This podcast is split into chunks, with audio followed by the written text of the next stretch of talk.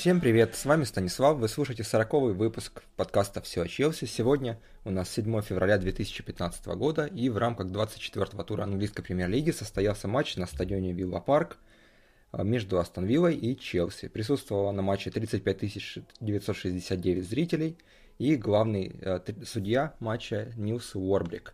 Составы команд. Астон Вилла. В воротах Гюзен – Оборона 4 защитника Сиссоко, Кларк, Окоре и Хаттон, полузащитники Делф, Вествуд, Клеверли и в нападении Вайманн, Агбонлахор и Джилл. В э, запасе Влар, Бакуна, Синклер, э, Джо Коул, который был легенда Челси, Бентеке, Санчес и Гивен. Э, менеджер Астон Виллы э, Пол Ламберт. Челси в воротах Тибо Куртуа, э, схема 4-2-3-1. Астон Вилла 4-3-3, Челси вот немножко другая. Хотя фактически похожие схемы. Э, в обороне слева направо Спликуэта Терри Кейхил Иванович. Вот Кейхил заменил э, Курта Зума, который в прошлых матчах где-то в трех или в четырех выходил в основе и практически безошибочно играл. Теперь Гарри возвращается, ну и в этом матче были к нему некоторые вопросы. В опорной зоне Матичи и Рамирес, потому что Фабригас еще недоступен, поэтому вот играет Рамирес. И в нападении 4 атакующих игрока – полузащитники Азар, Оскар Виллиан и Дидье Дрогба, который вот вышел тоже вместо Реми. А, так что по сравнению с предыдущим матчем две замены. Вот у нас Кехил и Дрогба появились вместо э, Зума и Реми. В запасе Челси Чех, Зума, Аке, Микел, Реми, Куадрадо первый раз появляется и Лофтус-Чик, который капитан молодежной команды, и вот в прошлом матче он дебютировал, выш, вышел на замену на 90 минуте. Э, Челси фаворит этой встречи и начали довольно-таки легко.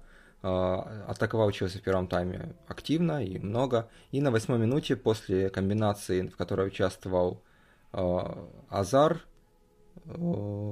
который начал эту атаку в центре поля, потом еще Виллиан был и Оскар. Оскар получил как раз от Азара пас на правый фланг, пробежал до линии примерно до штрафной, по правому флангу отдал на Виллиана, и Виллиан дальше увидел снова Азара, который открылся в штрафной на линии штрафной, э, линии вратарской, отдал на него, и в одно касание Азар в дальний угол забивает гол 1-0 на восьмой минуте. И здесь Челси должен был, наверное, все решать вообще все проблемы в ближайшие несколько минут, забивать второй мяч, и, в принципе, были несколько, несколько шансов в основном у Оскара. У Диди Драгва ничего не получалось, но вот Челси в первом тайме так больше не забил. Э, худше всех, наверное, действительно Драгба выглядел, который постоянно терял мяч, э, передерживал его. Ну, он не хватает скорости, потому что как только он принимает мяч, э, вот если он отдает сразу пас, то все в порядке. Но если Дие пытается пройти хотя бы там немножко вперед, протащить мяч, то здесь почему-то постоянно защитники у него выбивают, и ничего не получается. Вот как-то надо, наверное, ему менять немножко свою игру, если он хочет еще играть. Кстати, Драгба в своем интервью сказал, что он еще сезон хочет поиграть за Челси. То есть в следующем году он не готов еще закончить карьеру и, может быть, на замену еще повыходит. А, ну, а уж через год там, наверное, действительно в тренерский штаб, может, же за его возьмет, если, конечно, захочет. А, по первому тайму еще, ну, вот Азар, наверное, был самый активный. Хорошо мне еще, как обычно, нравится Виллиан. А, ну, у Виллиана теперь большая конкуренция со стороны Куардада, который вот, все-таки по ходу матча вышел во втором тайме. Но для начала на 48-й минуте Челси пропустил. Остановила, не забивала э, с 20 декабря 2014 года. Там практически уже под два месяца это время э, доходило. Там, если брать кубки, то, по-моему, 9 матчей в сумме они не забивали. И, ну, здесь вот после розыгрыша такой комбинации э, закончилось все навесом. И промахивается на выходе Куртуа в очередной раз. И Акоре забивает этот мяч в левый угол 1-1 на 48 минуте, и это не, не последняя ошибка Куртуа, который еще несколько раз на выходах очень неуверенно играл. То есть летит простой практически, довольно-таки мяч, который, ну, Петр Чех вообще не задумываясь брал, потому что он на выходах один из лучших, да, и любой более-менее хороший вратарь премьер-лиги справляется с этим на ура. Здесь же идет навес, и каждый раз э, болельщики Челси в напряжении. Возьмет он в руки этот мяч, выпустит ли он его, выбьет он куда-то. Потому что вот надо что-то делать, э, улучшать как-то игру Куртуа, может, тренировать его больше. Либо ну, тогда уж надо ставить Петра Чеха, потому что с ним явно спокойнее, потому что он таких ошибок себе не позволяет никогда. Дальше Челси уже перехватывает инициативу, потому что ну, надо выигрывать. Ситуация не из самых лучших. И э, несколько замен в итоге проходит, э, ну я назову сразу все замены, чтобы потом не отвлекаться. На 73-й, на 64-й минуте Драгба уходит, выходит Реми, ну это еще перерыве, наверное, надо было сделать.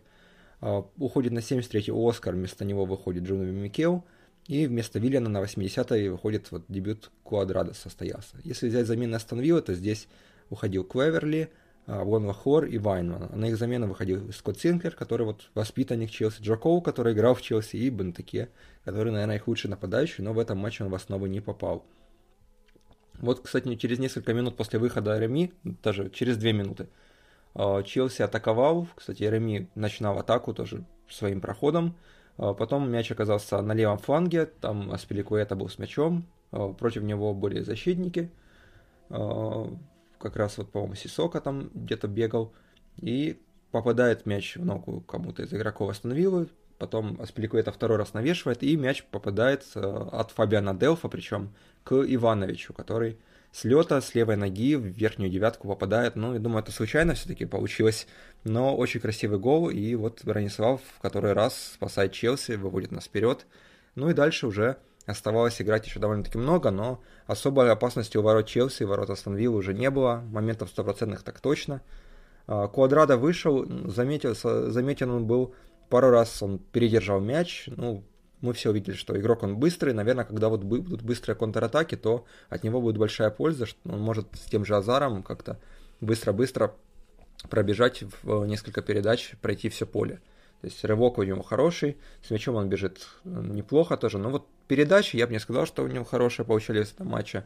И в оборону он, конечно, хуже Виллиана возвращается, но это, наверное, все-таки немножко другого плана игрок. Виллиан в плане как подход, подходит под схему Маурини, мне кажется, больше все-таки пока что.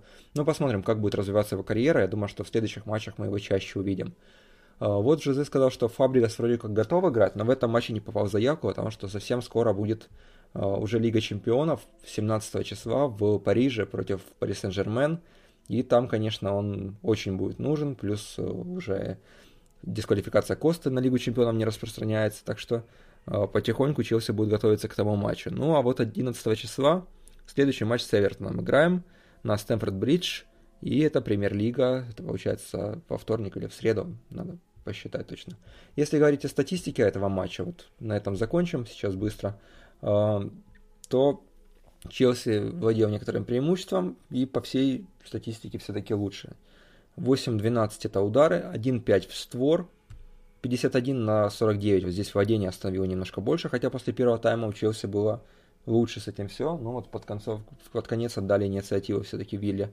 2-4 офсайды, 7-7 угловые, здесь вот много было угловых. И передачи здесь тоже Вилла ну, на высоте. 500 передач у Виллы, 502 у Челси, очень неплохо. И еще Астон Виллы процент э, точности передач 86,8%, Челси 82,5% всего. Так что, ну, Вилла провела достойную игру по сравнению с теми матчами, которые она играла до этого, например, с прошлым матчем против Арсенала. Но в итоге Челси выигрывает и укрепляет свою позицию на первой строчке. Еще из такой вот статистики важно, что э, процент выигранных отборов 92% у Виллы, 88% у Челси. То есть обе команды, практически все отборы, которые были, вот 13 у Виллы, 17 у Челси, практически все было выиграно. У Виллы так получается вообще всего один из отборов был неудачный. Так что в обороне обе команды играли неплохо, но вот эти ошибки, которые проходили, ну, все испортили. Следующий матч э, с Эвертоном, как я сказал, а, слушайте подкаст. Э, Еще будет выпуск об английской премьер-лиге о всем туре во вторник. Э, вместе с Владимиром мы записываем традиционно. Ну и э, еще порадовало, что Хау Сити смог сыграть с Манчестер Сити в ничью, причем Сити в самой концовке сумел сравнять счет. Там 1-1, и Челси еще на 2 очка отрывается. Теперь 7 очков отрыв от второго места. Это значит, что вот даже в случае двух поражений Челси остается первым. И, к сожалению, на прошлой неделе потеряли эти очки. Могло быть даже уже 10 очков. Так что Челси уверен, уверенно лидирует, все, команда в порядке. И э, нужно выиграть у Эвертона и уверенно подходить уже к матчу Лиги, Лиги Чемпионов. Так что будем смотреть футбол. Всем спасибо. Это 40 выпуск. Все Челси. Э, всем пока. Удачи.